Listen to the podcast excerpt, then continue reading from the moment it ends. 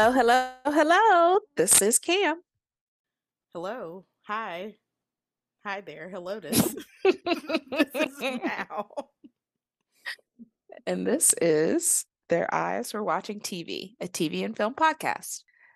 This week, we are going to be discussing the season 12 reunion, part three of the reunion of The Real Housewives of Beverly Hills. So, if you have not watched it, uh, go ahead and watch all three parts and then come back and listen to us. Uh, Mallory, you want to take it away with some news? Sure. So, in some somewhat sad news for me, Westworld has been canceled by HBO after four seasons. I saw that. Yeah, yeah. So the production company um, said that we are de- deeply grateful to our extraordinary cast and crew for creating these indelible characters and brilliant worlds. We've been privileged to tell these stories about the future of consciousness, both human and beyond, in the brief window of time before our AI overlords forbid us from doing so. Ugh, depressing. well, I was like, is HBO the AI overlords?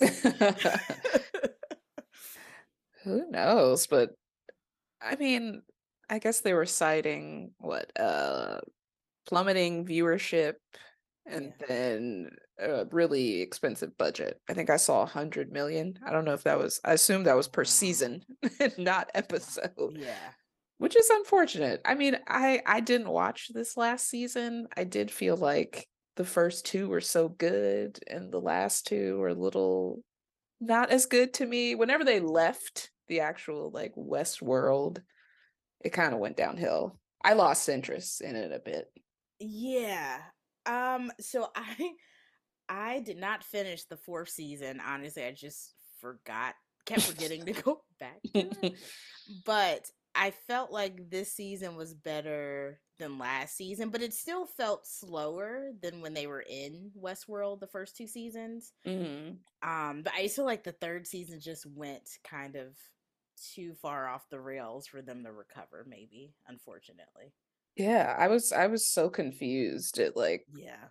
the uh, I don't know. I was confused by that like machine that like predicts things and Yeah. that dude who who like brought Maeve back. I, I don't know. I was very confused. Yeah, I think they just kind of threw too much at us too quickly. Like it just Yeah. it was just a total 180 instead of like easing into this new outside world or whatever. All right. Yeah. Or Thandiwe. I know. I'm sure they will all bounce back, hopefully. Well, I, I also saw that they were they were gonna pay them all for season five, even though it's been canceled. They're still gonna get oh, paid. well, which shit. I'm like reparations. I'm like, I ain't got to work and I'm getting paid. Okay. Right. well, that definitely softens the blow. hmm I'll take it. so Shonda Rhimes and some other Netflix creators are angry about Netflix introducing mid-video ads. What? Yeah. Done. I'm getting rid of it. getting rid of it. You're you're oh. Yeah. Yeah. yeah. Oh. People were already mad about Netflix cracking down on like multiple accounts uh, on the same account or multiple account holders within the same account and like trying to charge more for that each month. So I'm hoping that like either they'll start walking things back or like these writers and showrunners and you know creators will take their work elsewhere so we won't need Netflix anyway. Yeah. Um, but yeah, their issue is like, you know, we did not create these shows for regular TV. Like we didn't, uh, you know, write these with commercial breaks in mind. So y'all adding in these ads is like fucking up like the natural flow of our stories. So that and like this is what your platform was known for, not having Yeah. commercials. Like Right. maybe you should reduce the amount of like shows you're offering. Like there's a lot of bullshit content on that platform. right. Like everything doesn't need to be made. Maybe reduce your productions and maybe you'll have some more money. Stop Yeah. stop trying to ruin our viewer viewing experience by putting ads or charging more. I'm I'm I keep threatening, but I'm I'm very close to just canceling it. Like the shows aren't they're not even worth it and you never even bring back the shows I actually like. So why am I here? yeah. I don't. I was trying to think like could they like do an ad like at the very beginning? No, no ads. Whoa. No. Okay, okay, really. I don't work. I don't work for Netflix. I was just, I was just trying to find. But see, they're already priming you. People like you. no, clearly, ads. no, no, no. I don't want ads either. I feel like Netflix is, you know, being ridiculous, and they're really gonna like drive people away now. But I feel like it would make more sense if they were gonna do ads to have them at the beginning versus placing them in the middle. And I assume there would probably be multiple ads, like you know, like if you have non-premium Hulu, how you Mhm. have like the multiple ads in between.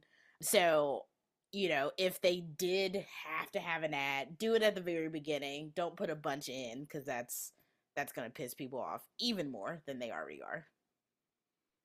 If you want to be like network TV, I'm gonna cancel you. Yeah. like I'm just gonna cancel you. Like Yeah. that is the benefit to not have ads. Yeah. Shows that are on regular TV that have ads come to your platform and they don't have ads, and it's great. Yeah. it's great. Mm-hmm. Yeah, it's maybe it's the renaissance of cable TV. Capitalism. No, no, this is just like the Uber model. You get us used to low prices and no ads, and then you slowly jack up the prices and you add back ads. So it's the same shit we just ran away from. True, tired. but there's tired. not. Uh, I don't feel like there's a cable equivalent to Uber. I mean, I get taxis, but like, Exactly. Like you got us used to not using a taxi service, being able to call somebody on demand, being able to pay and have the tip included so you don't have to do any more. And now what are we doing? Tipping on top of that. I'm tired. Yeah, I'm tired. Yeah. I'm tired. Yeah, okay, I guess that's yeah, cuz I'm thinking specifically just about Netflix, but yeah, we do have all these other streaming services, so Mhm. um but I mean, but then too like that also makes it kind of not cuz it's just Uber and Lyft really. So with Netflix, it's like even if you don't want to fuck with cable, there's still Hulu, Disney Plus, HBO Max, Mhm. you know, like so it's much easier to drop Netflix than it is Uber. Yeah. Like this isn't gonna help y'all Mm, in the no, long run. no, You're doing literally everything wrong. And I was thinking about that thing you told us a few weeks ago about the um like the short videos where you pick like what you want to watch, that mini feed or whatever, and it's just like you're wasting your money on this bullshit instead of like stuff that's gonna like who cares? Exactly. Like nobody asked for that. Exactly. And you already advertised to us. Like Yeah. if I scroll across just a show, even if I don't want to watch it, you start playing it or start playing a trailer. So it's already happening. Exactly. Well, um, speaking of Netflix,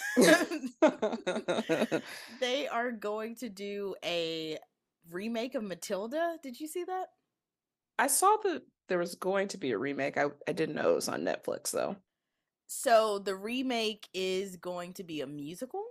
Oh. So apparently, okay, this is I feel like I'm going to get some like I don't know, flack for this, but I don't think I've ever seen Matilda all the way through. Wow. Oh, here we go. Uh, Wow. All right. I haven't seen the Goonies either, so wow. Oh, here we go. the reaction I always get. but you know, I know obviously like it really has millennials in a chokehold. Like you all seem to really love that movie. So I thought you know people might be mad about it, but I didn't realize apparently like it was made into uh, a like Broadway musical, or maybe I had Oh. heard that. Oh. Um, so this film is going to be an adaptation of the musical. okay. Yeah, so it's not like a straight up remake. But I know how you feel about remakes. So I was, you know, I was wondering if you you, you seem okay with it, but I thought you might be like, no.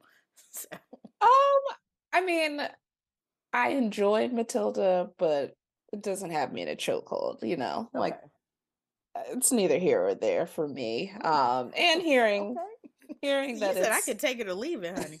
yeah, I mean, I'm not gonna watch it. so, you know, the original is good enough for me, but I guess knowing that it is based off of the Broadway play, you know, that's fine. It's Yeah. fine. Is Matilda like gonna be a Latina girl or a little black girl? no, um, she is a white girl, but I know how you hate a white savior story. So I feel this might you might consider this a black savior film because Oh, I believe uh, Miss Honey in the original film is the one who kind of mhm, saves Matilda. uh-huh. So in this musical remake, uh, Lashana Lynch, Maria Rambeau from Captain Marvel, also in The Woman King and whatever the last James Bond film was called, she is going to be Miss Honey. No, does she sing? Apparently, I guess we'll find out. Okay, I didn't know. yeah, so you know, have you might you might be into it. This is going to be a black savior film, so I'm, I'm okay. I feel like we got a trademark black savior. But that is all the news that I have. What do you got, Cam?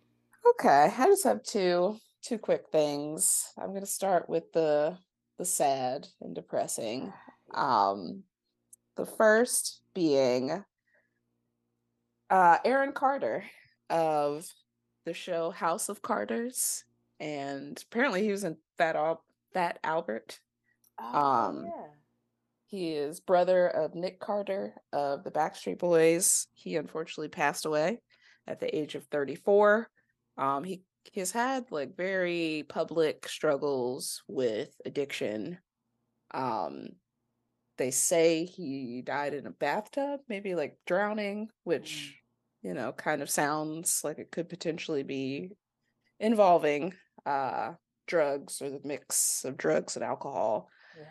So rest in peace to young Aaron Carter and his family. Um, all these people just, just passing so so young, Yeah.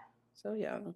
Yeah. And then uh obviously like, you know, Takeoff's murder. I know he's not an Mm. actor, but Yeah, yeah, his murder last week was just I it was like literally like I woke up that morning and it was the first thing I saw and I was like, What? Like yeah, I that was that had me shook for a minute. yeah. I still feel a bit unsettled by it. It's just, Yeah. especially as more details come out. Like he was a bystander. Like it's just, it's just sad, man. Like money really can't protect you or Mm-mm. buy you happiness. Mm-mm. Um, and then yeah, with Aaron Carter, I remember like his sister passed away a few years ago. Oh. from a drug overdose. Yeah, Yeah, that family had a lot of issues. A lot of yeah, yeah. lot of issues. But Yeah. praying, praying for the Migos family and Takeoff's family specifically, um, and Aaron Carter's just very sad, very very sad. Yeah. Uh, on to lighter and happier news. Uh, Lena Horne has become the first Black woman to have a Broadway theater named after her. Uh, I guess you know they're starting this trend. Broadway, they're trying to, you know, honor honor its Black stars. They started with Mhm. James Earl Jones. Now they've done Lena Horne. The Brooks Atkinson Theater on West 47th Street will now be called the Lena Horne Theater. Nice.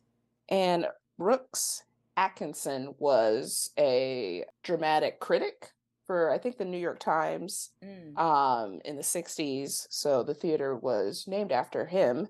And Lena Horne, they wanted to honor her life. Uh, she was a New York born singer, dancer, actress, and civil rights activist. She first debuted on Broadway in 1934 in the production of Dance with Your Gods. And she had a pretty illustrious career. Uh, most Black people would know her from The Wiz. Stormy weather. Well, not every not everyone has seen Stormy Weather, but also also a great film. She won two Grammys, one in 1982 and one in 1996, And in the 40s, she was the highest paid Black entertainer. Mm. Um, and she was a prominent figure in the civil rights movement and really voiced her her discontent with discrimination in the entertainment world. So it is really awesome that they are they're honoring her legacy by naming this theater after her. Yeah, I I feel like I think we talked about this a while ago when it was announced they were gonna name it after her, but I guess it it just got made official because I uh I saw it on the news a couple mornings ago too. But yeah, I'm very excited. She's like one of my like top like favorite icon people. Hmm. So yeah, I'm very excited. I Hope to go see a play there uh, in the near future. Yeah. Big ups to Lena. Yeah, stormy weather. Did I sound like her? Uh, yeah, you did. man ain't together.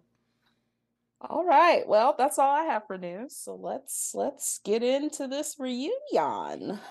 Okay, so this season of Beverly Hills has uh it- well it's been entertaining for one. It's been um I've thoroughly enjoyed uh the messiness and the drama. So, uh as Cam already mentioned, we were talking about part 3 of the reunion. The first two parts of the reunion, I felt like they were good. I was glad Diana wasn't there. She's like the new newest housewife this season, and I hope we don't see her next season. I don't feel like she I don't feel like she brings anything to the table and you know, I didn't like how she was talking to Garcelle, so she can Mm. be gone. Ooh, she looked like a completely different person. Um, in her little In you her know, Zoom? Zoom. Yes. yes. I was like, who? She lost all this weight. Like she looked like she got a new face.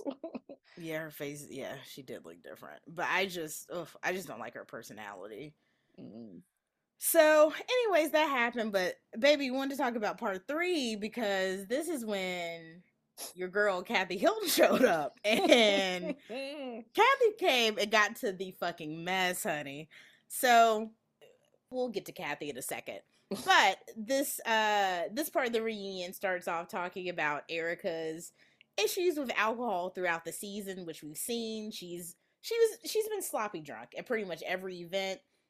When they did that little like yacht or catamaran cruise, whatever that was, like she was so drunk she just had to go take a nap like on the couch downstairs so you know like and i feel like a lot of that they could kind of laugh off but then a big point of contention this season was at um garcelle's birthday party when um her son who is 14 jax like went to go collect some flowers off the table for her and erika was just like what are you doing and then she's like get the fuck out of here Mm. and yeah it was it was like Mm. what and so it was it was very strange because it was like first of all like he he didn't say anything to you he wasn't in your space like why did you feel the need to say that to him Right. and then the other thing was Garcelle's oldest son Oliver who I believe is like you know maybe 31 or so uh she kept hitting on him earlier in the night Mm. and she was like, you know, we could have some fun, you know, me and your baby mama, like we could all Ew. whatever. Ew. Right. But what pissed me off about that is Oliver is a married man. So Mm. why did you not say his wife? Why were you saying baby mama? To me, it felt like very um Mm. charged, racially charged language that she was deciding to use. So it's like you're going to, you know, curse out, disrespect the baby boy, and then you're going to sexualize the adult son. Mm. So yeah, I feel like Garcelle had all right uh to be upset and you know, I felt bad for her too because she said I did not realize how bad it was until I rewatched or until I saw the episode. Yeah. So um yeah, and then you know, we saw a clip of Kyle and Dorit and their husbands like t- you know, talking about it. And I will say in that moment Dorit did not laugh, but the other three were laughing. Mm. And Kyle's hub- husband Mauricio even said, "Oh, I'm glad I'm glad she did that." Wow. Yeah, and I'm like, now if this was one of your kids, like this would have been Kyle's like storyline the entire season. Right. I think it's interesting, one, that they keep kind of laughing off Erika Jayne's like drunkenness and Mhm. maybe her bad mix of alcohol and pills or whatever she's on. Like this this seems like she might have a problem. Yeah, yeah. This is not a laughing matter. Right. And then for for Erika to out of one side of her mouth say my behavior was unacceptable and then out of the other side of her mouth to like defend it left and right Mhm. and like basically blame it on like I was unhappy, my bad, like I'm in Yeah, therapy, I'm working on it yeah, and it just it didn't feel like a real apology. And I think even Garcelle was like, you know, this group doesn't allow space for you to like feel your feelings. and they quickly apologize, but it doesn't really feel like they mean it. yeah. Because then they go back and do the exact same shit like two days later. So it's never genuine.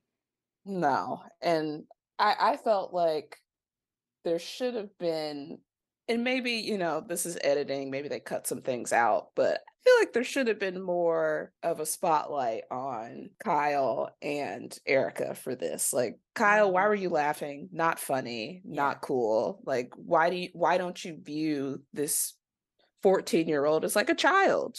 it's almost like they were treating him like an adult. Like, it doesn't, it's not that big of a deal to like curse at a child. And this was his mother's event, right? Yes, it was Garcelle's birthday. Or was it her? Yeah, yeah, it was her birthday. Yeah. So it's just like, I don't know. She kind of treated him like he was the help or something. Like, what the fuck are you doing? Like, get Yeah. out of here. Yeah. Which and that I mean that still would have been fucked up if he was, but this is like your, you know, castmate's kid. Yeah. And Uh clearly she doesn't care. I mean, they had a whole conversation after that about Erika's lack of empathy. right, right. And so I'm gonna come back to that, but I wanted to say also at that party, Kyle was like very drunk too, because that was when Sutton and Diana had that uh that chat or whatever. Because Diana was just like being an asshole. And I think Sutton said so I think that was maybe when Sutton called her soulless. And then Kyle was literally hitting Sutton and she was like, Don't say that. Don't you say that. And I'm like, this is this isn't Kathy. Like, why, why are you going so hard? Like, you just met this bitch. Like, why are you why are you going so hard? And if I was Sutton, I would have been like, I would have shoved her back. Like, don't don't fucking hit me.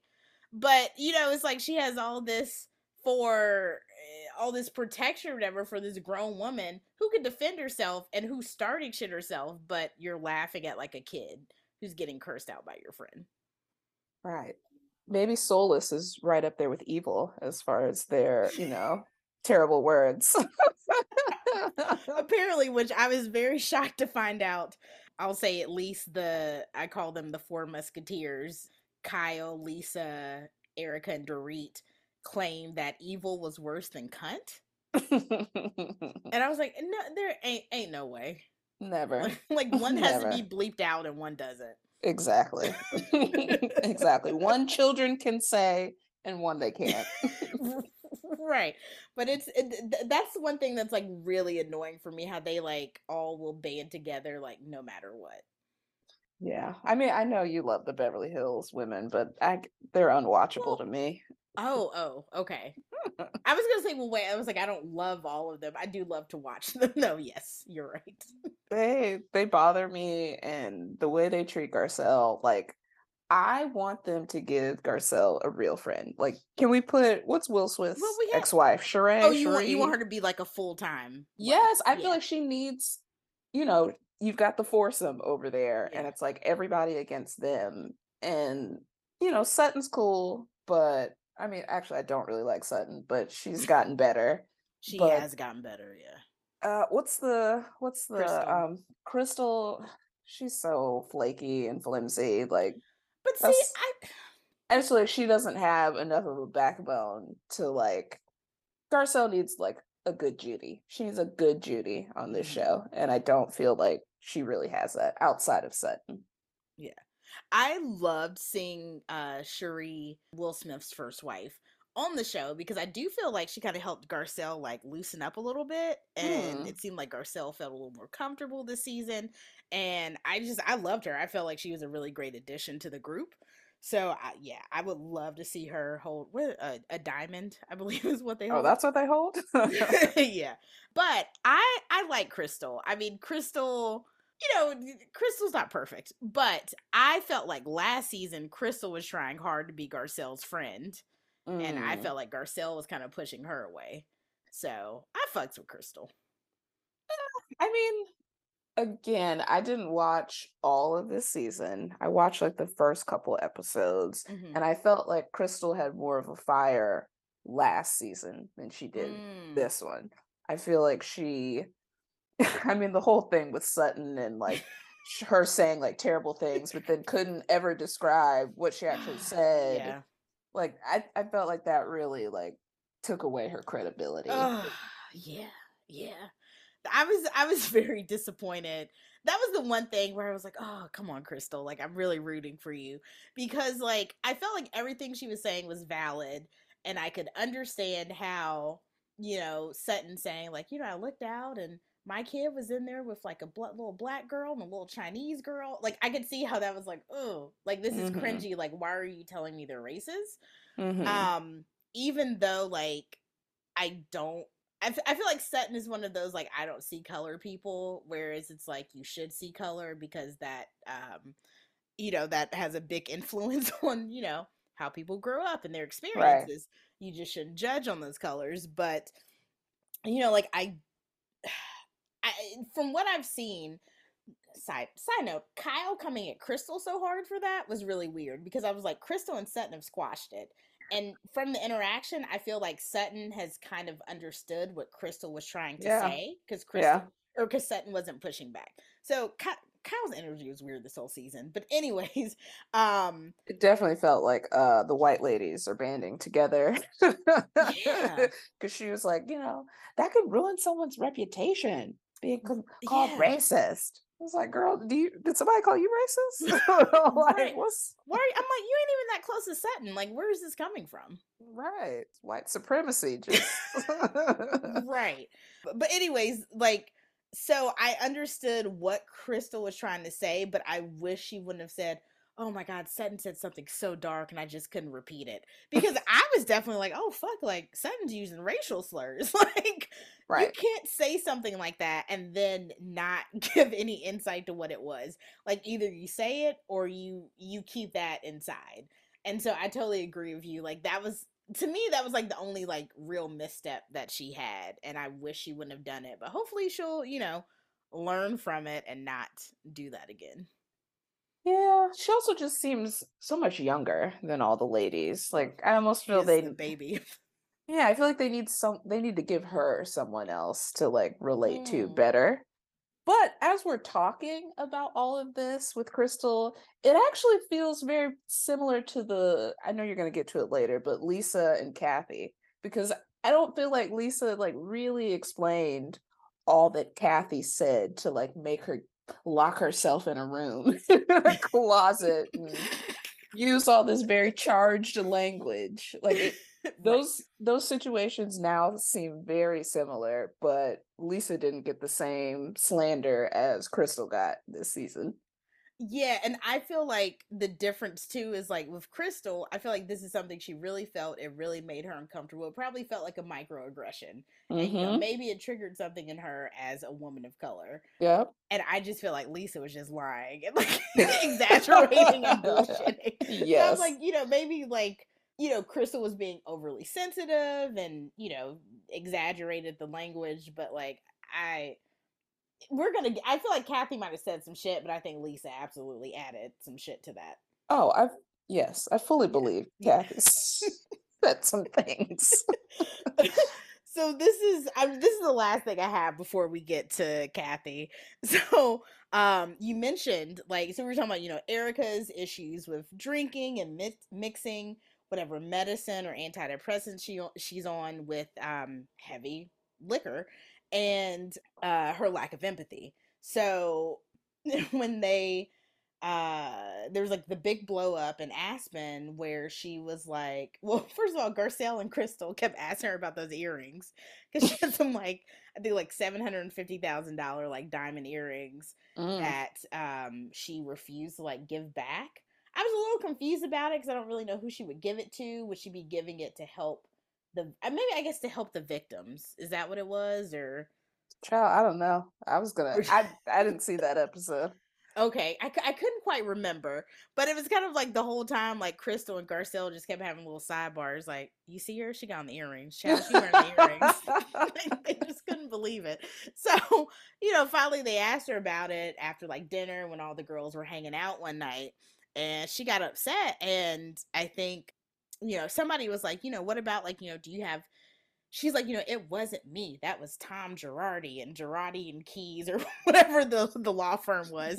and they were like, okay, we're not saying you did it, but like, do you not have empathy for, and I think maybe, maybe that was even Dorit. And um, she was just like, what about me? I'm a victim too. And then Kyle was like in the back talking to, I don't know, Lisa and Kathy or whoever. And then, yeah, I guess she heard it and she was like, Erika, like, don't say that. I can't defend this. I can't defend you when you say this. And she's so fucking dramatic. but um yeah, so basically they, you know, brought this back up on the reunion about, you know, your lack of empathy for the victims. And I don't know why she would use this comparison, but mm-hmm. she said to Dorit, if the plane is going down, you put your mask on first, right? Mm-hmm. Why would mm-hmm. you use a plane crash as your example? Like, are you are you crazy? Because the victims were from a plane crash, right? But I'm just like, are you like you can't be that dense that like that goes could... to show her complete like selfishness and lack of empathy. Yes. Yeah. Like you, you don't care about these people. You don't care that y- your nice things came from swindling, you know, these victims and survivors.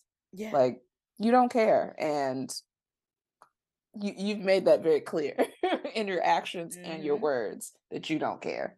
Yeah. Yeah. And it's weird. It's weird that she can have all of this empathy for Tom. Right. And, you know, excuse his, you know, supposed mental deficits that he's whatever is going on with him, which I don't fully believe. Yeah. Um it's convenient timing. Right. Very convenient. And the way she talks about it, it's just so flippant that I, I it feels like a story. It feels like a part that she's playing to keep mm-hmm. those those seven hundred fifty thousand dollar earrings. I just I feel like that's why her and Lisa are so close. I just feel like both of them just be lying all the time. Mm. Yeah, she's a, she's a mess. I was just that whole reunion. I'm just like she's a terrible person. Like I don't know how people are friends with her. Yeah. She always looks like a baby doll. Who wants to sleep with this like 50 or 60 year old woman? she always looks like a baby doll. Right? Like I feel like she dresses much younger than no, it's. It's spot on. I just never would have thought about that. But yeah, you're hundred percent. Like she had like Barbie hair on. I was just like, what, what is this bouffant you have? Oh, but she does. She always has Bar- Barbie hair. You're totally right. and then there was one scene they flash back to her without makeup. Mm-hmm. Good God, she's terrifying. Really? she, it was. I, I, I think I gasped when that scene was on. I was like, oh. What's this? You look like a completely different person. My God. Damn, I, I don't know how I missed that. Oh, she looks rough without makeup. rough. Uh, so I was gonna ask you if you were in the same position as Erika Jayne, would you give the seven hundred fifty thousand dollar earrings back? Probably. I mean, you know, like I can understand you married this man because of what he could buy you. Yeah. And that is that is what you loved about it and you don't want to give that up. But you got to give it up. Yeah. you got to give it up. Yeah. Yeah. And especially if it's like ruining my reputation, I'm starting to look bad because I'm holding on to this. I'm gonna let it go. Yeah. I'm gonna let it go. Yeah, because I feel like you're going to like ruin more opportunity in the future by acting like this now. I mean, what opportunity? I was I was cackling when she said she had a job. I was like, "Is this show your job? Are you working at Wendy's? Like, what? what is what is your job, girl?" Did she say what it was? I didn't remember. No, but Oh. she she just said like, you know, I've downsized my home, I've gotten a job. And again, I was just like, what job you got, girl? Right, right. who's who's listening to your music? I was, yeah, I know she has some some songs, so I, I have no idea what she does outside of that. Also, wasn't okay. Going back to Garcelle and them, Mhm. wasn't there a whole thing about like an HR investigation? I can't remember like who that had to deal with. So I think Andy said Bravo HR. They had to look into it or something. Right. Where was HR on this Garcelle thing? Oh wait, that's what I was talking about. What were you talking about? I thought there was something else that they said HR looked into and it was not that situation. Um no, this was this was the Kathy thing. This was Kathy, Kathy and Lisa. They talked Oh. about HR and like doing an investigation. And I was confused cuz someone cursing at your kids seems like a clear like HR violation. Well, 'cause me. tha- that's what I thought, and maybe I like mixed them up, but I thought HR was looking into not Erika cursing at Jax, but you know, Jax was getting online harassment. Mm. So, and there was like, you know, is Diana doing it? Is Erika doing it? So I thought that's what HR was looking to, but maybe I got it mixed up with the Kathy thing. Yeah, it had something. It was once we once Big Kathy showed up. That's when that happened. Okay. Cause yeah, and then I was annoyed too, like on um, I don't know if it's part one or part two, but like when Diana was like, you know, I, I have a team and we're gonna look into who was harassing Jax because that's not okay. If I I'd be like, I don't want you looking into anything regarding my son. Like Right. That's the police investigating themselves or Congress investigating Right, themselves. right, Like, exactly, I don't trust that. yeah, like why would I trust anything that your uh, detectives or whatever quote unquote found? Like, no thank you. Right. Yeah. Um, before we get to Kathy, can I get some more wine real quick? No. You know what's funny is I was asking that I was like, why am I asking her permission? right. Like, Just like I'm, like I'm Kyle at the end of uh, the reunion. Like, can I leave? Can I go? I was like, you're 55. Like, just go. I don't want to be here anymore. Okay, I'll be right back. Uh-huh. So the like big draw or the big whatever of part three of the finale, finale of the reunion was that, as Cam said, Big Kathy was coming out, and Big Kathy ain't coming to play no motherfucking games with these hoes. So, just to give a little insight on what the big drama with her was, Yeah, Please explain, because I'm confused. Okay. So they did a girls' trip to Aspen, and Kyle has um like a little vacation home in Aspen, but it's not big enough for everyone. So uh it, it was Kyle, her husband, Kathy, Lisa, and Erika who stayed at her home. And then Crystal, Garcelle, Sutton, and Sheree, they had a rental. And uh, quiet as it's kept, the rental was much nicer than. But anyways, and then uh what's the girl's name who we don't like? Diana. Diana. She- so Diana was in a hotel and Dorit ended up going to stay with her. So that's where everybody's at. So they, you know, whatever, went out for the day and they went to like this hat making store slash bar that Kyle loves called Kemo Sabe and or Kimosabi. I'm saying it like Kathy now. And um and so, you know, Kathy keeps trying to promote her tequila. And she was like, "Oh, look, they have I don't remember what it's called. They were like, "Oh, they have my tequila here." And then Lisa promptly goes to the bar and she's like, "Can I get a shot of that 818 tequila?" Yeah, it's made by my friend Kendall Jenner. And so Kathy, in the words of Michael Jordan, took that personally. And yes, she did. uh, and to be fair, she did kind of get on Kyle about it. And I, I was kind of like, well, what was Kyle going to do? Like, you know, Lisa can Yeah. order what she wants. But, anyways, you know, she ended up leaving and Sheree was coming in and she was like, Oh yeah, I saw Kathy like as I was coming in and she was pissed about something. So, you know, she was already on edge that day. So then they go out to dinner that night and uh, you know, I think they like go to a bar or something, and then Kyle is like, I'm a member of this, you know, private club.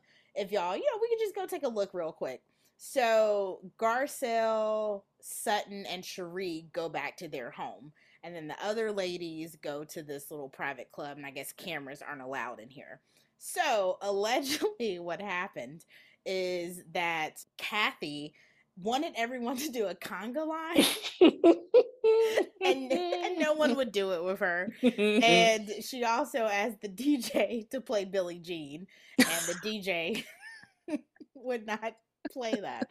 And, and oh. so on the reunion she did say she gave a little more detail and she said, you know, she went to the manager and was like, wanted to request some songs. And he was like, no, we're too busy. And she was like, oh, well, you know, I've come here before and, uh, you know, it's never been an issue. And he was like, basically just like, you know, I don't care. Like, you're bothering me. Which, I mean, fair. Get your old ass out of here. yeah.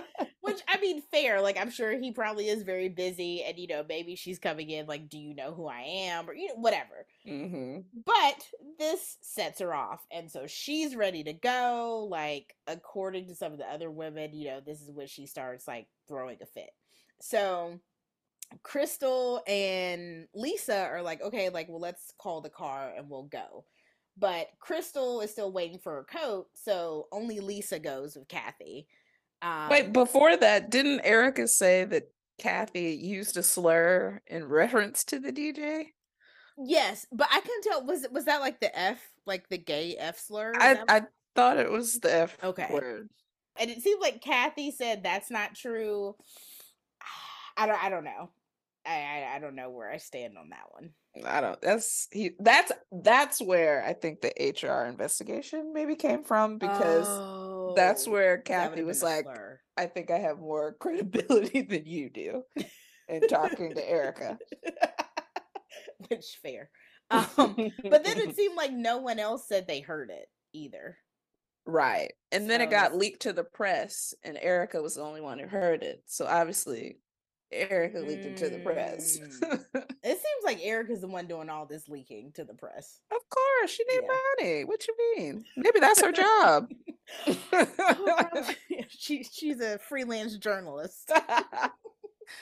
TMZ snitch. right, right. so, anyways, Lisa goes back uh, to uh, to the house with Kathy and according to Lisa, Kathy is just flying off the handle in the van, and she's talking about all the housewives and especially about Kyle. And she's like, I hate Kyle. I'm going to destroy her family if it's the last thing I do. like, really? Like, is that like. I mean, maybe if she if, if she was like, you know, oh fuck Kyle, she'd be getting on my nerves. Like, okay, yeah, but like you're you're gonna destroy her. Like, is she like a Disney villain? I mean, it's very clear that I mean, we all know that they have a lot of sister drama. Yes. Yeah. between as, as the three siblings do. Yeah. But there's seen like Kyle was visibly uncomfortable, but almost like she didn't know Kathy was coming, which I mean, she had to know. Right. She had to know, but she was visibly uncomfortable uncomfortable the entire time. And I actually felt it was a little sad to watch this like sister drama because mm. you know it felt very personal it felt very deep seated that there's yeah. a lot we don't know um that goes much deeper than this situation mm-hmm, mm-hmm. but I, I, don't i don't know if i believe that she said she wanted to d- destroy her sister i do believe she talked shit about all the ladies like that very plausible yeah like i i can see her talking shit and i also want to be clear like i i cannot stand lisa rinna i want her off the show but i it's not like i love kathy like kathy is still a very wealthy woman with white privilege like so i'm not i want to make that very clear i'm not like oh kathy's innocent she's great but i just think lisa's fucking terrible. So what you're saying though about their like sister dynamic Mhm. like I kind of, you know, seeing stuff up close. I'm an only child, but you know, seeing stuff with other people that I know, I feel like when there's a sibling, especially who's significantly older, because I think Kathy is, I'm gonna say at least 12 years older than um than Kyle, something like that. Mhm. I feel like that also is like a really tough dynamic because then that older sibling is kind of like a parent Yeah. And I kind of saw like the way like Kyle was like Yep. clamming up and like, oh, it's always my fault. Like, even though Kyle can be dramatic, like I felt like that was genuine. Yeah, I literally wrote this feels like mother-daughter drama. Mm, More Yes. than like sister drama. Like, yeah, Kyle shook. Kyle is shook. Yeah, they, like- When they're that much older, they always feel like they know best and all that kind of stuff. So yeah. Well, I guess also wasn't their mother like kind of terrible? Like I think she did say like Kathy raised them. Mm, that makes sense. Yeah. And I mean Yeah, Kathy. Kathy seems like a tough woman. Yeah. yeah. Very tough woman. She runs Yes. a tight ship. okay. Kathy, so you better tighten up, bitch. So, like I said, they're in the sprinter van going back, and Lisa said she's saying all this shit. And then, um, okay, Lisa also said that Kathy said Dorit is a stupid, useless idiot. Agreed. but when they showed Dorit's face when they were saying that was that was pretty funny because she's she does kind of seem like a little bit of an airhead. Um, and then that Crystal and Sutton are pieces of shit. Mm. So here's the thing though. Now I do feel like Kathy 100% could have talked shit about some of these women, all of these women, Mhm. whatever. But I feel like this could also just be what Lisa thinks and she doesn't want to say. Mm. you know how Kathy was like, "You're gonna take a lie detector test." Like, I wonder if like, because it it seems like even though like Lisa, Erika, Dorit, and Kyle are like you know so tight, it, they they kind of they kind of pick at Dorit more than anybody else. Yeah. So you know maybe that's something Lisa been thinking she wanted to say, but she couldn't say it herself. So she's like, "I'm gonna say Kathy said it."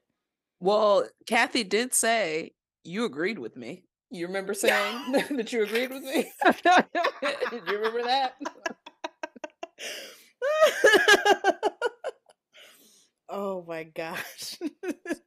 I feel like whether or not Kathy said that stuff, Kathy clearly thought it was a safe space to like express that and air it out. yeah.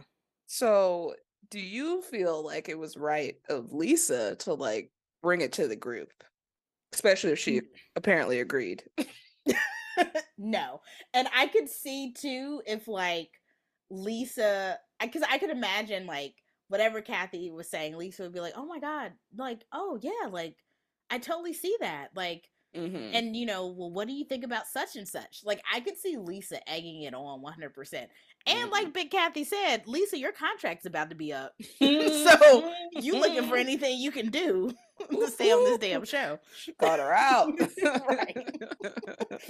so yeah i um yeah i do i, I think you're complete you're i didn't i didn't really think about it that way but yeah yeah she probably did feel like okay like lisa's being my friend right now. I was upset. I wanted to go home. Lisa came with me so i can vent to her about how i'm feeling. And you know i could see like you know like obviously um you watch any of these housewife franchises like nobody can keep a secret. But like the way Lisa went about it, like, oh my god, I was scared for my life, and then she um, abused me. She had a psychotic break. Like, and then, and then had that when Garcelle was like, she abused you. Lisa had the nerve to be like, Garcelle, abuse isn't just physical. like Garcelle's a fucking child who doesn't know anything. right. right. But then she never said what she said or what she did that made Yeah. her feel abused. Because Well, all you said was she was talking shit about other people. What did she do to you? well, she did say she screamed and yelled yelled at me, and then Andy said, "Well, you screamed and yelled at people." So You're so right.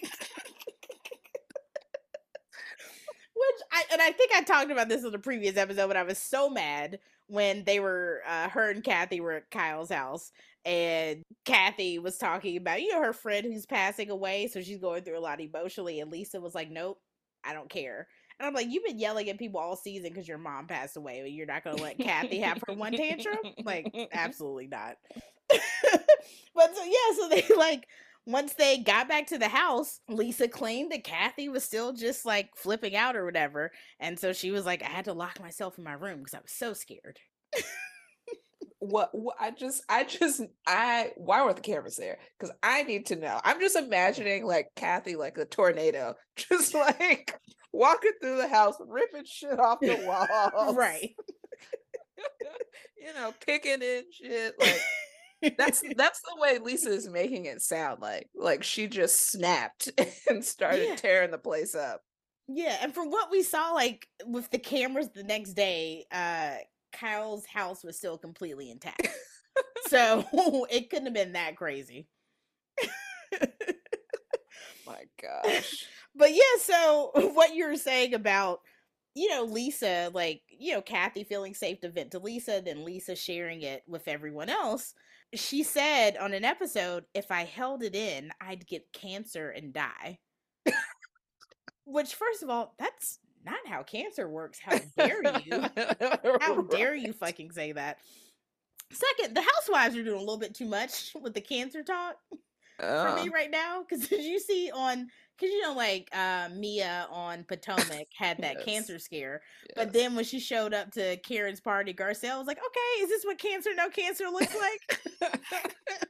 and I was just like, "What? You're you're you're a fifty year like these are all fifty year old women." And I'm just like, does no one have like any kind of um, what's decorum?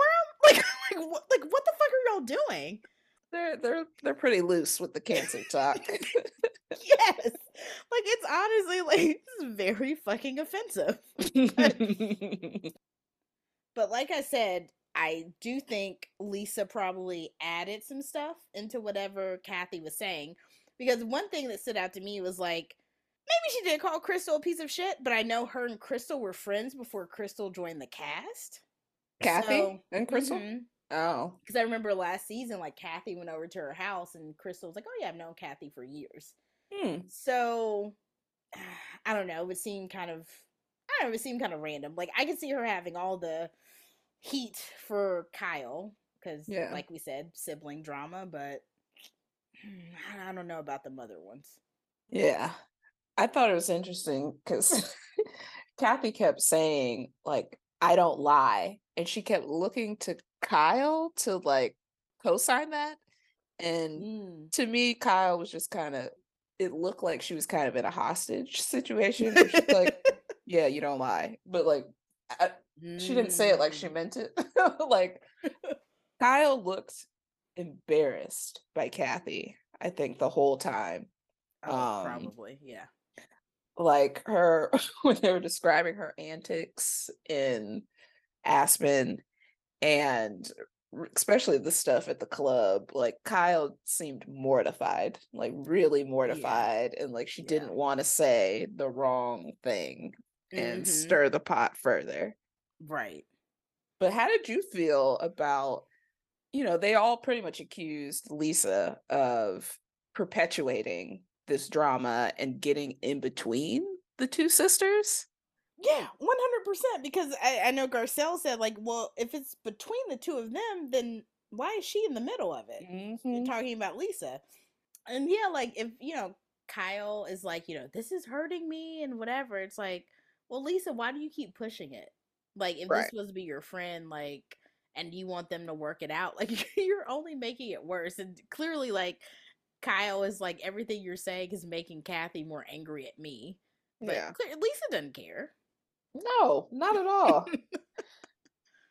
so Kathy accused Lisa of getting um Lisa Vanderpump kicked off the show. Oh yeah. I I wasn't watching. What is that true? Like so I honestly was not watching yet either. mm, So I don't know, but I re- I know last season Garcelle and Lisa had a lot of back and forth because Garcelle thought that Lisa treated Denise Richards very terribly. yeah. So hearing that and then all the people Kathy r- rattled off, I I wouldn't be surprised. what did she say? You're like the worst person in Hollywood or something. But I, I I do feel like that's why Lisa and Erika are so close because I feel like they're both bullies. Oh yeah, just like, Yeah. like horrible women. yeah, yeah. Like I like you know I I know Kyle and Dorit you know kind of will um enable them or whatever, but I feel like the Lisa and Erika are something else. I just wish Andy had asked a question to like the ladies. Do you do you believe Kathy said this about you? I guess that would have been super messy, Oh, but. I wish somebody had asked that question. And he he did it open ended. Like, does anyone believe that Kathy truly said this? Uh, So- show of hands. Yeah, like don't don't call out a singular person, but yeah, that that would have been awesome. hmm I would have loved. I mean, they did it on Salt Lake City. They were like, remember they went to that like I don't know uh, healer like tarot card person, and they were like, "Who here feels threatened by Jen Shah?" And everybody raised their hands. It Oh. was like last season. Also, say I felt like the same thing happened with Mary. Like, who personally has been verbally abused by Mary, and everyone raised their hand. like Regina George. so yeah, if they could do it, then Andy could have did it. but you saw he had to come back and apologize because people were upset because they felt like he didn't take what happened with Garcelle seriously enough and kind of brushed her off. Mm, I agree. Yeah, I agree. uh huh. Yeah, me too. So he had to come back and apologize for that shit. I don't ca- apologize. Give her a friend next Yeah, season. Yeah, make Sheree a full time housewife. Right. so the last thing I have is um as you mentioned Kyle was very emotional and very upset after Kathy's segment and they were going to do a toast at the end and she like turned to Andy and was like "D- do I have to be here like can I go which I was just like you're you're 55 like if, if you want to go like just get up like you're a grown woman get up and leave like who's gonna It must be in that contract that you must. You must, right you must be here till the very end. But then, like, so I thought, like, she, and then Andy was like, talk to some producer or whoever off screen and was like, Daniel, what do you want to do? Or whatever. And I was like, let this woman go. She, wants to go. But then, like, they brought out uh the little, whatever Dorit drink is, the Belvedere with lemon carcass out, whatever that drink is. the, the reaction of the ladies when they all drank. Everybody hated it. That was funny to. Me I think I think it might have been Erika who did one of those like, you know, like kind of like, "Ugh, what is this? I feel like it's yeah, it has to be super bitter. Just vodka and lemon? Terrible. But so I thought the whole thing was just like Kyle wanted to get off the stage as soon as possible. But then like um, you know, Andy was passing out the drinks and he tried to pass one to Kyle and like she declined it. But then all the ladies stood up and cheers and she like put her fist out and like and did a fist bump instead of a cheers. And I was like, well then you could have just held the glass. Like if that like you didn't have to drink it. That was so weird to me. Like why did you like if the drink wasn't the issue like or maybe was the drink the only issue? Like it was awkward and it felt So childlike. Like, yes. It was just weird. You know, like when you like force a kid to do something they don't want to do, and they're like, Right. you know, like it felt very much that. And then she just kind of like slinked off the stage. Yeah, that was so weird. I mean, clearly this Kathy stuff has taken a toll on her because she was boohooing when she got back to uh, her dressing room, and she's just like, "Y'all don't know this is so this is gonna be so bad for me." She was Like she's is the end of us." terrified. She's yeah. terrified of Kathy. Yeah. Well, it seemed like at the end they showed a photo of them together at BravoCon, so I guess they're at least cordial. Kathy for was them giving her a kiss on the cameras. right. For Yeah, the cameras. I I think they said she didn't go to whatever Farrah's wedding though. I Oh, thought I, saw that. Yeah, yeah, I think so. And I will in the BravoCon photo, like Kyle did look a little. I don't know. It didn't look fully genuine. Yeah, it looked fake as hell. Yeah. yeah, or that. you think Kathy will be back next season? She better be. She's She's such a huge fucking draw. Like I would be pissed if she wasn't. I just love her, just like rich white woman antics. Just how she's so out of touch with so many things. yeah, the, the the honky dory scenario like God, lives rent free in my mind. like I Um, think about it often. I laugh about it often. it was such like such a Rose Nylund, like Betty White on Golden Girls moment. Because like what always kills me about Golden Girls is the way Betty White could deliver those lines as role Rose and like keep a straight face. Mhm. And the way Kathy was just like, Who's hunky dory? Like just like so earnestly and like it was it was so Rose Nylund. Like I I love it. It's one of my favorite housewife moments ever. just like in such a heated moment. Huh? Who's honky? Like so genuine. She did. She wanted to know who honky dory was. and I I will say too, like uh, I don't know if you saw, but like there were some people who were upset. If, I can't remember what episode it was, but I think I think when they were in Aspen, or maybe before that, when Kathy was talking about her tequila and the other women, um, well, mainly the the four musketeers were kind of like laughing and brushing her off, Mm-hmm. and there were some tweets like, "Wow, I can't believe Kyle was so mean to her sister," and like Paris Hilton like those tweets. hmm I don't know if you saw that. I thought they brought it up. So I did feel like for Kyle to be like so I don't know if scared's the word, but you know, intimidated by Kathy. She she do be picking at her a little bit. Like when Kathy showed up with like her pajamas or the hotel slippers, and I'm just like I feel like when you have a certain amount of money, you don't give a fuck. And you I was like, Kathy Hilton is rich as fuck. So she's if she want to wear fucking hotel slippers, she's gonna do it. She's also like weird and eccentric. Like she says off the wall things. Yeah. Yeah. And I'm just like, Kyle, like, why does it bother you so much? I think she's embarrassed. I think she's Yeah. embarrassed by Kathy. Yeah, probably. You know, it's like her mom. Like, God, mom, you know, you show up to pick me up from school in your pajamas. I didn't think about that dynamic too. It probably is a little bit more of that, more than just sister, kind of like that still Mhm. that sim quasi mom kind of thing. Mhm. Yeah. Mm, that's a very good point. But anyways, I I know you said you find them hard to watch, but I fucking love this season. so I can't wait till they come back. Uh do you have anything else about Beverly Hills? Um, this is just a question in general. Who comes Mhm. up with the the like dress code and the attire for these reunions? I don't know. It seems like they're always supposed to be on like a color theme, I think. mm-hmm. So uh, but I, I don't know who does it. Or I feel like it's interesting. I feel like the the less wealthy, uh the less wealthy housewives seem to like dress up in like fancy, you know, Mm. ball gowns and like the actual rich bitches show up in like cocktail attire.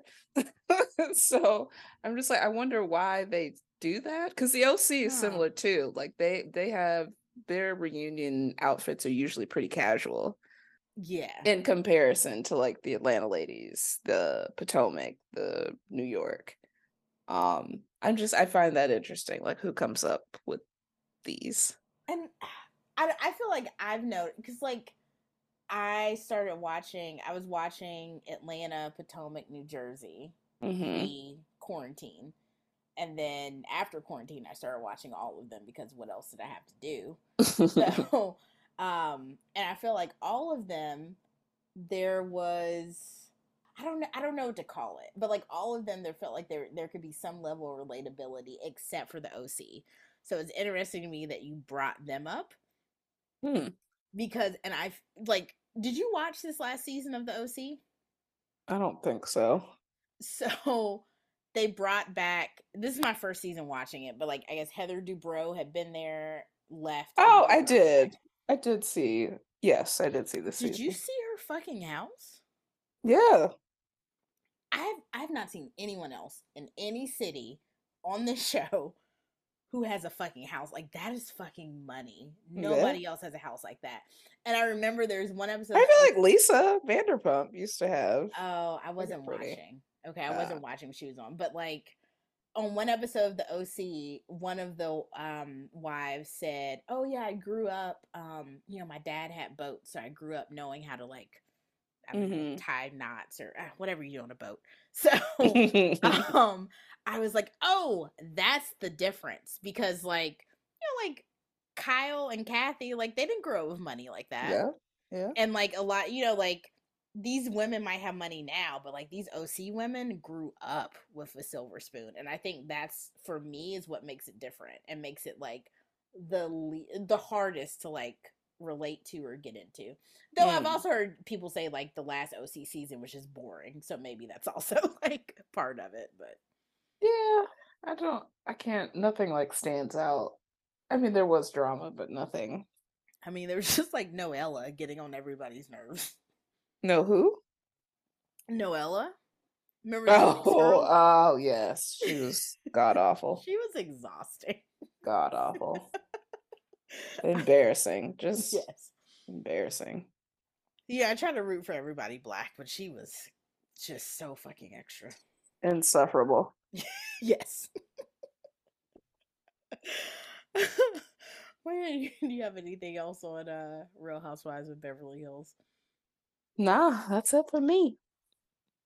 So what do you have your eyes on this week, Cam? Uh, I've been watching a lot of Amazon shows actually. Um, Making that move away from Netflix. yep, starting to cut ties. Um, I watched this new show they had called The Devil's Hour. Mm-mm. No, you didn't. Right, it sounds much more ominous than it actually was. It had a really interesting premise, but then it just ended up not being super satisfying.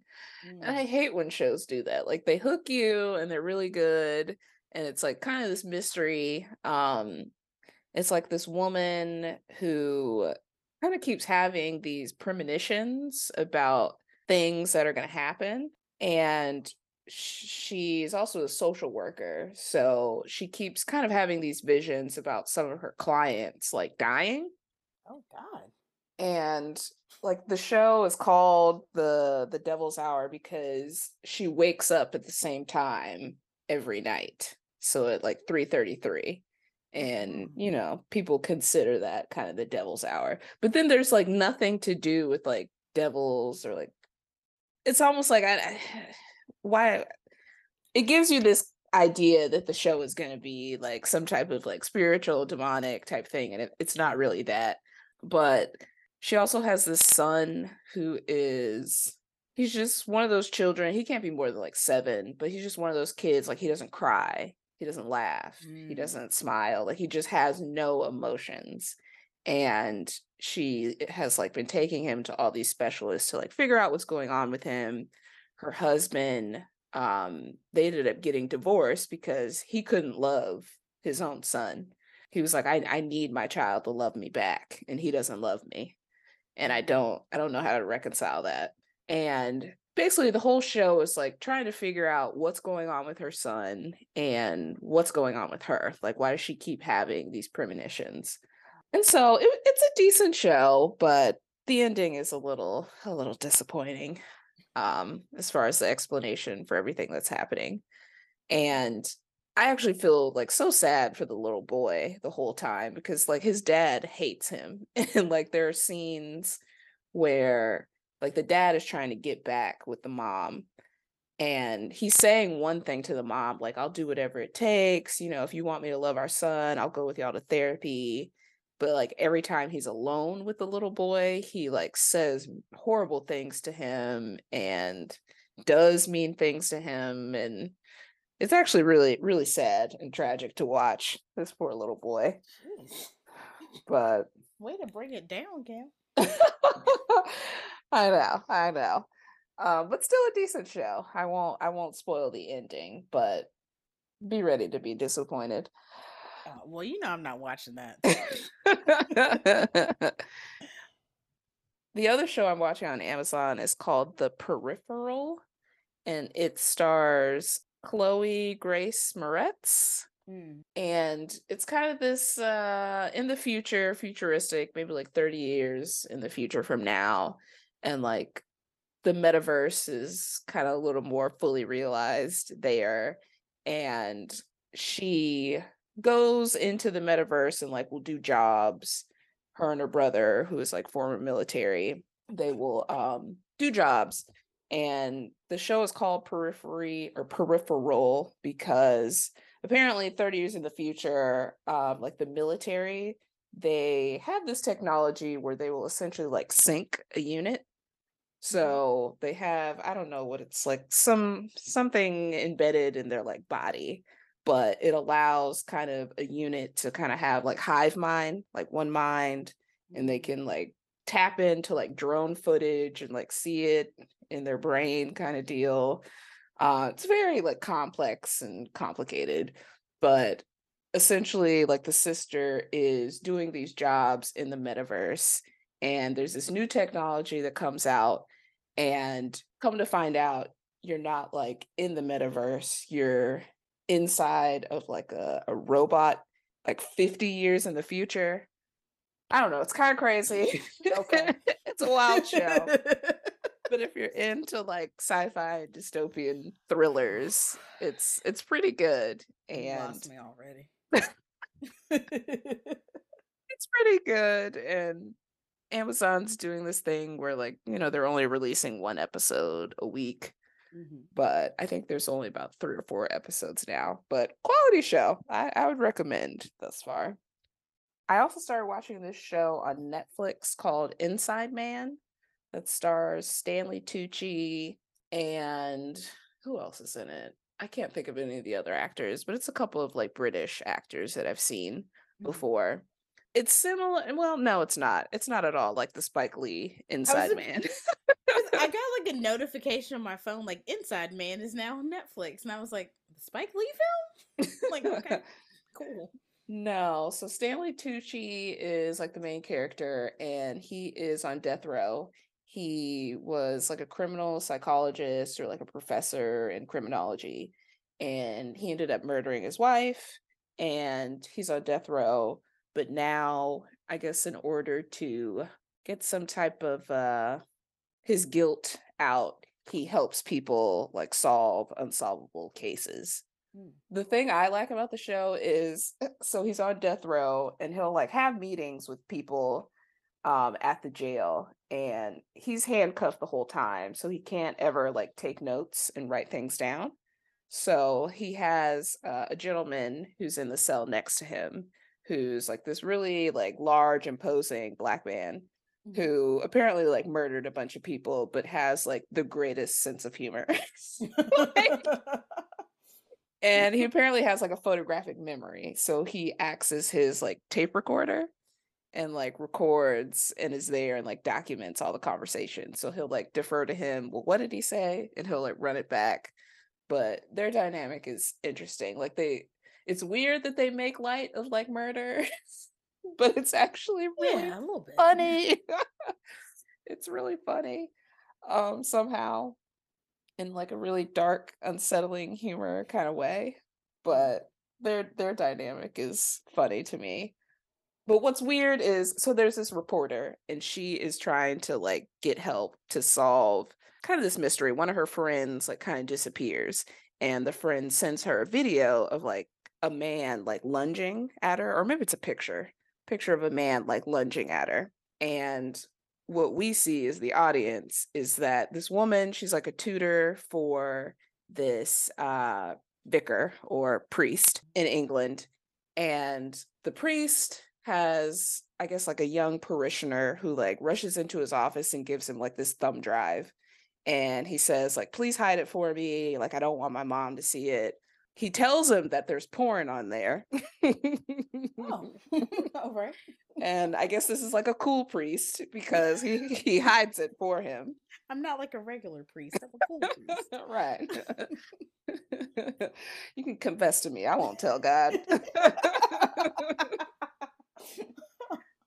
So the preacher like ends up taking the thumb drive home. He has a son and the son has a tutor and somehow the son like accidentally gives the thumb drive to the tutor Mm. and she like plugs it up into the thing in her computer and the son is like yeah it's mine like you can use it and it has like kitty porn on it so now the tutor's like Oh. she's like oh my god like what is this like your son is like a pedophile like we need to like report this yeah. and the priest is like wait wait wait wait that's not my son's like this is like a huge misunderstanding like please don't do anything and then it ends up like being this weird struggle where he's like so concerned about ruining his son's reputation that he ends up like locking this woman in his basement what? Bye. Right. Right, like, it's- ridiculous. right like it's it's so ridiculous and to me it just it shows like the lengths white people will go to like protect their children God. because him and the wife like i'm only like two or three episodes in and like this woman has been locked in this basement for like three days and they like can't figure out what to do with her and they're so worried about their son's reputation and i'm just like i feel like this is solvable and y'all are like taking this to the extreme So wait, I'm sorry. Who's the whose kid is this? this is the the priest his son so wait, the priest wait, is how does the priest have a kid? Okay, Exact- that's where I he's a cool priest. He's a cool priest. he has a wife and a child. Okay, maybe maybe it's like uh an Episcopalian priest because I think they can marry. Maybe. I don't know. I don't that's where I was know. like, wait. okay, I thought the same thing too. Like he has a family? right. And how old is the son? Is this like a teenager? yeah, he's like a teenager. He's probably Okay. like 16, 17. Ah, okay, yeah, okay. So I don't know how this is all gonna play out, but I'm just like, this is so dramatic and it really doesn't have to be. And what is this show called again? It's called Inside Man. Wait, this is still the Stanley Tucci show? Yes. Sorry, I'm so sorry. My- I just finished my second glass of wine, so I thought we were on a completely different show. I'm so No. sorry. Same show. So Stanley Tucci is helping this reporter figure out this woman that's trapped in the basement. He's mm. trying to help her figure out where she Crazy. is. This is insane. Okay. There's nothing else on TV, so this is what I'm left to watch. oh my god. Mm-mm. But that's all I've got. and that was a lot. okay. So, you know, we're in a little bit of uh reunion season. I am also watching the Married to Medicine finale. Are you Oh, watching yeah. that? yeah, I am. Yeah, so loving that. Love Married to Medicine. And the Married at First Sight reunion. I know you did not watch this season. Mm, mm-mm. but uh part one of the reunion was this past week and or sorry this week and um one of the guys like he he was always very sensitive so if you watch the show i'm talking about justin and alexis justin has always been very sensitive and i think that was hard for his wife alexis but i always kind of thought she was being he was a little too sensitive but i thought maybe she was being a little hard on him but he was acting so out of pocket at the reunion. I was like, oh, Oh. my god, like this is what you've been putting up with? Like they What was he definitely doing? Okay, so like I mean, we're maybe 10 minutes into the first episode of the reunion and he's so Justin and Alexis are black and then there's another black couple, I think they're both mixed. Um Nate and Stasha. And so basically Justin they were talking like Justin like unfollowed everyone like on this season on Instagram Mhm. and then um they were like, Well, why'd you unfollow people? And then he was like, Well, first of all, Nate, I just thought you were fake. And Nate was like, How did you think I was fake? and he was like, you know, he was like, You made a pass at me twice before the season even started. no. And so so on the finale, they showed this in the preview. So I was like, Whoa, what? All that happened, spoiler alert if you haven't watched part one of the of the reunion, all that happened was apparently when all the guys met up, Nate said something like, "Oh man, like you have really nice skin." Or you have really nice. It was like something like that, Oh like a very yes. And so Nate was just like, I'm confident in myself. Like I could compliment another man. Like that doesn't mean anything. And like it was like the most like mundane compliments. Like it was nothing that felt like, oh, like that did feel a little so-. like nothing was spicy about it at all. And so I was just like, wow, like and like I said, like Justin is I feel like he's he's very sensitive and I feel like he's uh, a good bit insecure. So I could Mhm. see Nate being the kind of person who's like, "Oh man, like I like this this brother is like struggling a little bit. Let me try to like uplift him." And now Nate's like, "Oh, you were hitting on me." So like, it was ridiculous. And so like Alexis is trying to like calm him down, whatever. And then like, okay, if I can just again spoilers, fast forward if you wanna if you don't know what happened. But so on decision day, I was shocked that Alexis and Justin said yes to each. Well, I was shocked that Alexis said yes to Justin. Mm. But then, like immediately after, they get into like a little bit of an argument because he's like, "Oh, like I can't remember if he was like, "Oh, are you sure you wanted to do that?" or like something. And she was like, "Yes," or like, "Do you have any regrets?" And she was like, "No, Justin. Like I did what I wanted to do." And then she was like, "Great. I didn't think I would be arguing 20 minutes after like my decision." oh God. So then, like the next day, all the couples gather to, you know, debrief or whatever. Her and Justin end up getting into an argument and they call mm. it quits the next day. like, it was, it was oh. it was so ridiculous. But so, anyways, like on the reunion, when they have their own little, you know, their solo couple section, he's like, yeah, like, you know, Ke- Kevin Frazier's like, are y'all still together? And they say no. And Justin's like, yeah, but you know, it was my choice. And Alexis was like, what? so he was like, yeah, you know, like I decided it didn't work or whatever. And she was like, okay, Justin, like that's that's not what happened. And then um he was like, you came over to my house in the middle of the night after we broke up, whatever. And then she had said some things about, I guess, like his sexual prowess on the show. Oh God. And which I thought, you know, was inappropriate to share publicly. Um, but because you don't want to embarrass somebody on national TV, but um, Wait, but he it was positive or it was negative? negative. Oh. Yeah, yeah. So he had also he had been celibate before they got married. So I Mm. think he'd been celibate for a couple years. And so I think she was like, you know, we still got some stuff to work on or something like that. And he was like, oh, it was great. So, anyways, on the reunion, you know, she said something kind of, I think, alluding to that. And he was like, well, you know, he was like, you orgasmed. And then he was like, or at least it sounded like you did. And I was like, bro, stop, stop, stop, stop, stop. sounds pathetic. like just you're just making it sound like she's faking orgasms with you like please stop talking and like she hadn't brought like he brought it up like it was just oh my god it was so bad um but anyway so yeah part two comes on this week and i'm very excited about it so i also uh been shit talking netflix like all episodes but started uh season three of love is blind Uh-huh. and are you watching that no. Okay, so there were two more people, kind of like with Justin, where I was like, oh my God, stop talking.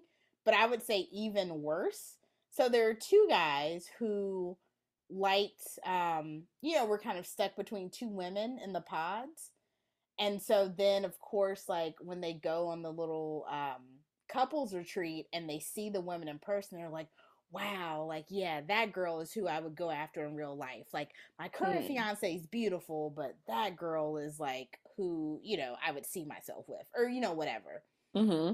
And so one of the guys, this mixed guy named Bartise, he um like the girl he didn't choose is a mixed girl named Raven, and they're both like fitness people and whatever. They just like I don't know working out, whatever. And so, um, but I mean, Raven didn't really. And actually, with the white, there's so the other couple. It's it's like a white guy who ended up with um I think a South Asian girl, but then there was like a white girl who's a ballerina, and he was just like basically she was just like, oh, you know, I'm flexible because I'm a ballerina, but like there was no like depth to her really, at least Mhm. what she showed him. And so both of them kind of they went with the girls who they felt like there was more of an emotional connection, but then of course when they see the women they didn't choose, they feel whatever kind of way. So the mixed guy Bartise is telling his fiance Nancy that and it, it, it just went on for so long. He was like, you know, seeing Raven, like, yeah, like this is the kind of kind of girl I would go for if I saw her in a club. And I feel like if people saw us, they would think, oh yeah, like they would look good together. Mm, and it was just like basically, I'm like, so you're you're telling your fiance you're not attracted to her, and right. just- it's Or just like because you saw someone who looks better and now you want to peace out. Yeah, but and and like and never had the sense to be like, you know, this is the girl I usually would have gone for, but like, oh, like you're so beautiful. Never, Mm. never complimented Nancy the entire time. He's talking about Raven. Was Nancy black? Nancy is, I think she's Mex, she's Latina, but I'm pretty sure she's Mexican. Okay. Yeah, but it was just so, it, it, like it, it just went on for so long, and I was like, bro, stop talking, stop, please stop talking, please stop talking. Like I, I've, I don't know if I've ever felt that much like secondhand embarrassment, and like I don't know how Nancy is still with him because it's just, and Mm. he said it like now he said it a couple times, like basically Oh. like, and I was really glad because like one time he was saying to Raven like, oh, you know, like we would look good together, and she was like, yeah, but you know, we didn't have an emotional connection. She actually ended up picking a Nigerian dude, Mm. and she was like, you know, me and SK, like, you know, we have more of a connection. That's more what I'm looking for, and she shut it down completely. So I was really glad. Good. Yeah. Wait, so he's still pining after her, even though she doesn't want him and is has someone else? Um, a little bit. I think he's just having a hard time because, like, and I mean, Nancy is like very pretty, but I just think it's she's not like, I guess his typical type. And Mm. so even like the last episode I watched, like, you know, they're back in Dallas or wherever they are living together, and he said something like, um, it's not all about physical, like some of it's emotional. So even if like you're not my type physically, blah blah blah. And I'm like, do you understand what that feels like? You're engaged to somebody and they're telling you like I'm not physically attracted to you. Right. I'm On a like- show that's called Love is Blind. Right. right. I'm like, I'm just like, are you not hearing yourself? Like Hmm. so yeah, so that's it, it, it's been entertaining, but it's been very frustrating seeing that. Were And- people saying that like I don't know, I thought I had saw like a refinery 29 article or something about the treatment of black women on Love is Blind and how they don't get selected or maybe maybe it's not Love is Blind, maybe it's uh one of those other No, I think it is Love is Blind Probably. where they were saying Yeah. like they don't get picked and then they like try to blame it and frame it on like them being insecure Oh, I had not heard about that part. and like they gave an example of i guess someone on the previous season who like she when she went back and watched the show like she was shocked at how they like portrayed her as being like insecure Oh, wow. and she was like that's it's complete editing like that's not what my story was about and all that oh so- man. do you I do you feel that way? Did they do black women poorly on this I show? definitely feel like there's a lack of black women being picked or like that we see like go through the process. So I feel like the first season, you know, obviously like the I think everybody's favorite couple from Love is Blind is Lauren and um what's his name? Cameron. So it was like a black woman and a white man. Mm-hmm. I remember them. And um, there was another woman on that season, Diamond, who was with a guy named Carlton, but they didn't work out. But after that, yeah, because last season there was one black woman. And so, like the guys this season I was talking about, they kind of reminded me of um, what's his name, Jarrette and Iyanna last season, because Jarrette was really into this Latina woman, actually named Mallory, and um, but then she like told him that she was more in love with somebody else. So he ended up going with a black woman named Iyanna. And mm. so when Iyanna found out, she felt kind of like, oh damn, like so I was I was second choice in Mallory. Mm. And but I will say, in comparison to the men, this the two guys this season, Jarrette was very complimentary of Iyanna, like mm-hmm. all you mm-hmm. know, saying she's beautiful and I'm attracted to you, and I feel like you know there was something with Mallory in the pods, but like I really feel like you and I have a deeper connection. But there was no, there were no other black women who we saw up close that season, and I still felt some kind of way about you know her kind of seeming like second choice. Mm. So yeah, I mean, I don't know. I, th- I think that's definitely something that could be looked into further. And Jarrette and Iyanna did end up breaking up, so mm. there are no couples still together from season two. But mm. uh, yeah, I don't know this because there were definitely like several black women I saw, you know, in like the little women's uh, dormitory or whatever. But like we mm-hmm. never saw them go on individual dates except for Raven, who I said, mm-hmm. like I mm. said, is mixed. So that's that's a good point. Could be some truth to it. Yeah, I mean, we'll see. Like, you know, they're about to do that uh the Charlotte and DC season. So maybe oh. you know, when they go to Chocolate City and Chocolate City Junior, maybe they'll change So the last thing I want or I finished it was the most recent season of Grownish. I know you talked about it before. Mm, mm-hmm. So Junior? Uh, Yes, yeah. So Junior goes to the school that Zoe went to, and overall, I enjoyed it. I felt like maybe they were trying to do a little too much with like touching on all like all his friend group of everything. His friend group was didn't feel real. yeah, it. I agree. I agree. But the only thing I wanted to note was like I feel like it was the first or second episode. There was like some big, I think it was like a white party. Mm-hmm. And like Zoe came back for it. Mm-hmm. And so, you know, I think like Aaron, her and Aaron are having a long distance relationship because he's still teaching there at the university. And I, she was still trying to like turn up and like, you know, mm-hmm. do her college thing. And then afterwards, like he was kind of upset because I guess he wanted to have a serious conversation with her, whatever. And then she was like, "Oh, you know what? I realized like you know, I've been out, I've been gone for like four months, and you know, college me is gone or whatever. Mm-hmm. I was mm-hmm. like, girl, it takes several years. like, maybe like you could have had me. I could have been an alumni for five fucking years. Put me back in Chapel Hill. I'm like, give me a Four Loko. Like, what's the move? what we got to do?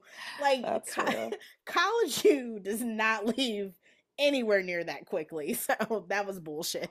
Well, but I guess Zoe, I mean, I feel like Zoe always had like one toe in, one toe out of college. Like she always That's had true. a she always had a job. Yeah. And now I think she's like CEO or like running a brand. So I could I could see her quickly being beyond college versus like I didn't have a job like four months after I graduated. right. So I was right. still at the parties, you know?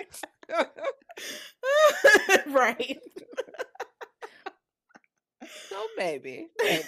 maybe. I just I don't know if I believe that Zoe's that responsible, but maybe.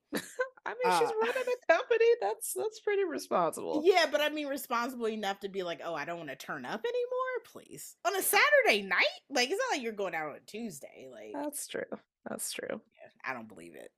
Um, and I I cannot stand Luca's sister. I don't remember her name, but I find her so annoying. She is. Yeah, she is annoying. But I, I like I did enjoy seeing I guess the male perspective or like Junior's perspective on college, and I feel like they did a really good job of like capturing, or at least what I assume is the young black male experience at a PWI. and I don't know, I just really liked the even the aspect of Aaron and uh, I keep I was gonna say Diggy. I can't remember what his name is Doug. on the show. Doug. Yeah just their dynamic and just like the, the real struggle of like finding yourself after college and like getting a job, losing a job. yeah, that's real. Figuring out, you know, do I actually want to use this degree? that I just spent all this time and money getting. right. So I I felt like it it's it's based in a lot of realism, which I like. Yeah, I, I was a little bummed out that Junior had been crushing on Annika for so long, and then as soon as he gets his little letters, Oh yeah, that's how they like- do. right? He's like, "Oh, I, I, I gotta do me." Like, "Oh, okay, okay." Oh. So you go fumble like the baddest freshman or whatever. Okay. Well, I mean, uh, would you want somebody who didn't want you until you got your little letters? You I mean, no, you're right. Like it's you know bullet dodge for her, but I'm just, I was just kind of him. I said bullet dodge for him. Oh, but no, because she started liking him before the letters. But she didn't really give him a whole lot of play because she was dealing with No, you know what it was? It was it wasn't the letters. It was because he was on that uh that list about uh the five star like oh yeah. male sexual performance thing. That's what it was. Oh. oh. So actually, that might be even worse. Never mind. Yeah. I didn't really love the females on this show. yeah. I enjoyed the men better. I just I feel like I just I liked Aaron and Doug. I don't all the new characters. I was like, yeah. That's true. Like I I don't feel outside of Junior yeah, and maybe his like fraternity brother who like played football. He was didn't- I okay. didn't care for him either. I- feel like they weren't yeah, He, he these doesn't characters real. Like, that's true. He definitely would not be hanging out with them yeah, like that yeah, crew. Junior, yes, because they're frat brothers, but like before that, these like random chicks, like you'd be hanging out with your teammates. yeah, exactly. Yeah. So I guess we'll see what happens next season. But I don't know. I kind of hope Zoe. Co- I, I I miss Zoe. Like, just- like I don't know. I just I miss the old gang. I guess. Ah, yeah, I, I think I've said this before. I'd rather see Jack and Diane in college than Junior. I'd rather see that. But I, I also feel like you know like we see Junior in some sexual situations. I do not want to see Jack and Diane in sexual situations. So maybe it's best that they are never on this show. That's true, but I just feel like it'd be more interesting than Yeah. than Junior's crew. Yeah.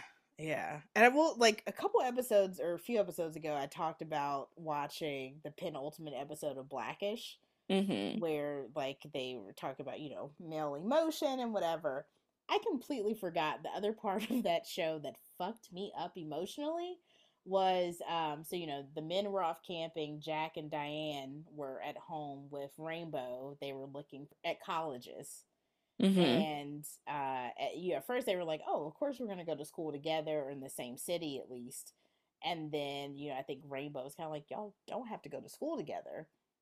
And so they were like oh well you know maybe you know we'll, we'll still be okay if we separate at the end of that episode they showed them like in the very first season Mm-hmm. i forgot how tiny they were and I little just- babies. I like I think I was like I knew they were smaller, but I think I was imagining like maybe like season three them. So Uh-huh. seeing like season one, I was like, oh my god, like y'all were like fucking toddlers. like they were and so like I just oh I lost it. So yeah, I just oh god, they're just they're babies. I don't put them on grownish. I don't want to see it. but anyways, anything else for you, Cam? no, nothing else. So please follow us on social media. We are on Facebook and Instagram at Their Eyes Were Watching TV, all one word. And we are on Twitter and TikTok at TEWWTV Podcast. And you can listen to us on all of your favorite uh, streaming platforms. Or not streaming, all of your favorite podcast streaming platforms. We are not on Netflix. So- So yeah, uh thank y'all so much for listening and uh enjoy your day. yeah. Till next time. Adios.